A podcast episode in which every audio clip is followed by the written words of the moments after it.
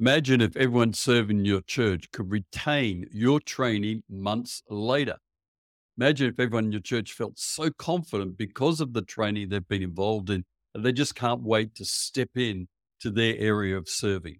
I think this episode can launch you into a whole new era of people development and building a leadership pipeline that is so effective and healthy, you will be amazed at the results. Hi, John Finkelde here from Grow a Healthy Church. Welcome to the Build a Leadership Pipeline series. In this particular episode, I'm going to give you a four step method of training that I've found so effective in people development. I'm going to make sure you understand the difference between teaching and training that we talked about in the previous episode. I'm going to give you a practical methodology to develop this training in your own church. And I'm going to give you a very simple challenge at the end of this episode as well. So let's jump in. I love this four step training method and I've utilized it in various scenarios. IBM did some research uh, some while ago that was also confirmed by training and development in the UK post office realm. And they discovered that if people were just told, they were just taught in a classroom type setting, a certain area of development about what they were involved in, that their recall after three months of the material given was 10%. If they were told and also shown at the same time, their recall after three months was 32%. That's a good boost, isn't it? But if they were told, shown, and experienced the training, the development, the uh, thing that they were learning, the recall after three months was 65%. So you can go from a classroom style deliver knowledge 10% recall after three months, or told, shown, and experienced 65% recall. I mean, that is just mind blowing, the difference there. So I call this method the I show, you tell method of training. So let me talk you through it. Step one is you demonstrate what you want them to do. So let's, for instance, say it's serving in the cafe or maybe it's worship leading, or maybe it's running a small group discussion, or greeting on the door, or telling a children's story, whatever it is. Number one, you're going to demonstrate what you're going to do, and you tell everyone that you're training. And this is best done with a handful of people rather than 20. You may have to organize it differently if you've got 20 people you want to train at once, but with a handful of people, and you demonstrate it and you ask them to watch you like a hawk Watch everything you did in that greeting role play, in that worship leading role play, in that telling the children's story area. Watch everything that I do like a hawk. They don't know what's coming. You don't tell them what's coming. Just say, watch me. Uh, just look at everything I do. Then step two is you ask them, what did you see?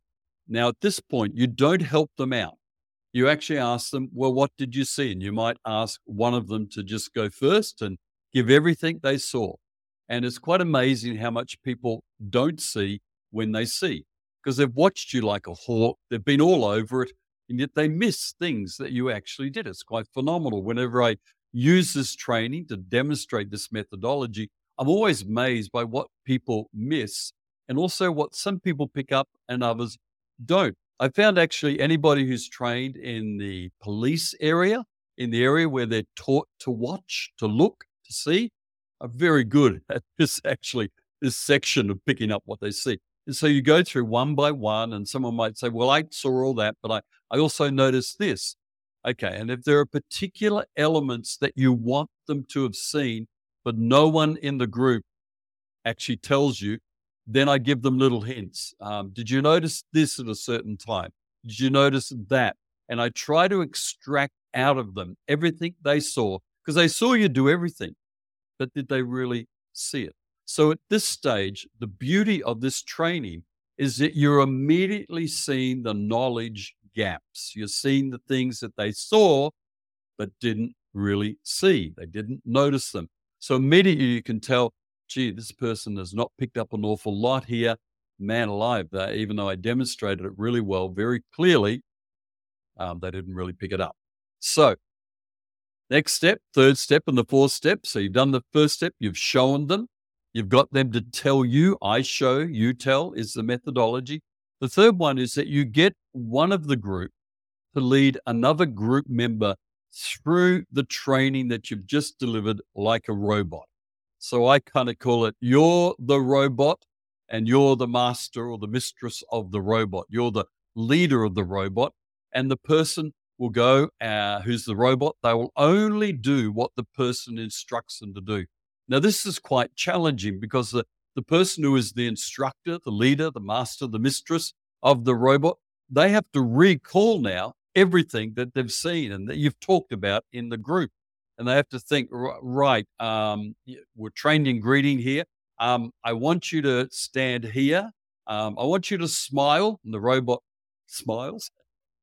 I want you to look around and see who's coming through the door. I want you to analyze their body language. How are they looking? Are you ready to give them a word of encouragement? Robot nods. right now, extend your hand to handshake. You may want to tap them on the shoulder, may not, whatever. Anyway, you understand what I'm saying. You have an instructor and a robot that what it does is for the robot, it's actually building some muscle memory into the experience. So they're not only being told, they've not only been shown, they're now experiencing the whole thing. And you can do this multiple times. If you've got a group of six people, you could have three robots and three instructors going through the whole session, doing bits and pieces, one after the other. You'll find they'll get rapidly really quick if you have them going one after the other, the robots and the instructors. But this is where you're building some muscle memory. Now, fourth step, the fourth step is really cool. Let people fly solo. Say, okay, right, you're now the greeter on the door. I want you to do everything that you've learned right now. And I've found with this methodology, when people come to that stage, they actually replicate the training. I find in most times at least at 90%, sometimes 100%. And it is quite astonishing to watch. And what I do when I finish this training session, I say, look at this. One, I actually haven't told you to do anything. I've shown you and you've told me and you've robotically gone through it and then flying, flown solo. I haven't told you anything. I haven't given you one bit of paper or one digital note. There's no notes for this. You haven't watched any videos.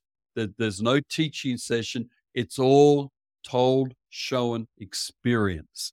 And the connection here with the training is through the roof.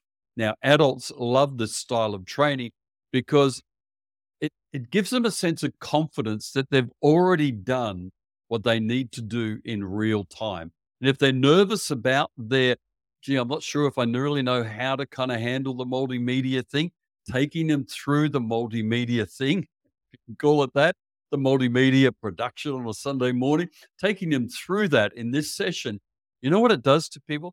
It actually builds their confidence and they feel like, oh, I think I can do this now. Rather than, hey, watch this video, or I'll tell you, have you got all that? Yeah, I've got that. No, they haven't.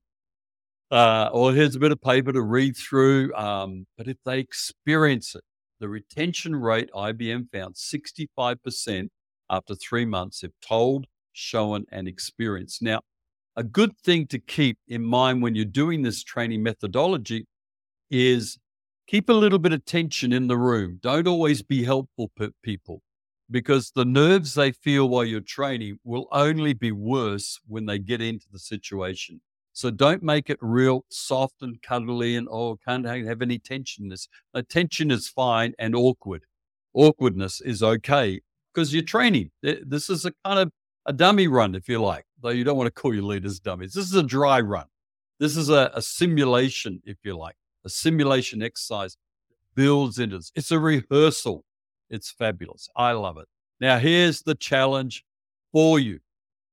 I want you to try this methodology in the next two weeks. Come on, give it a go. In the next two weeks, I want you to try this methodology and see the results for yourselves. Who could you do this with? Some greeters, cafe workers, maybe a children's worker who just needs some extra training maybe a small group uh, assistant leader you want to develop in discussion, wherever you want to do this. Maybe a hospital visit pastor, take someone with you and, and run them through this whole sort of drill. And you can take out elements of it if you want to take out the robotic side, but in certain situations mightn't work that well. But anyway, the four step training methodology, this is gold. Now, stay tuned. Make sure you subscribe for the upcoming sessions. We're going to be talking a bit more about training.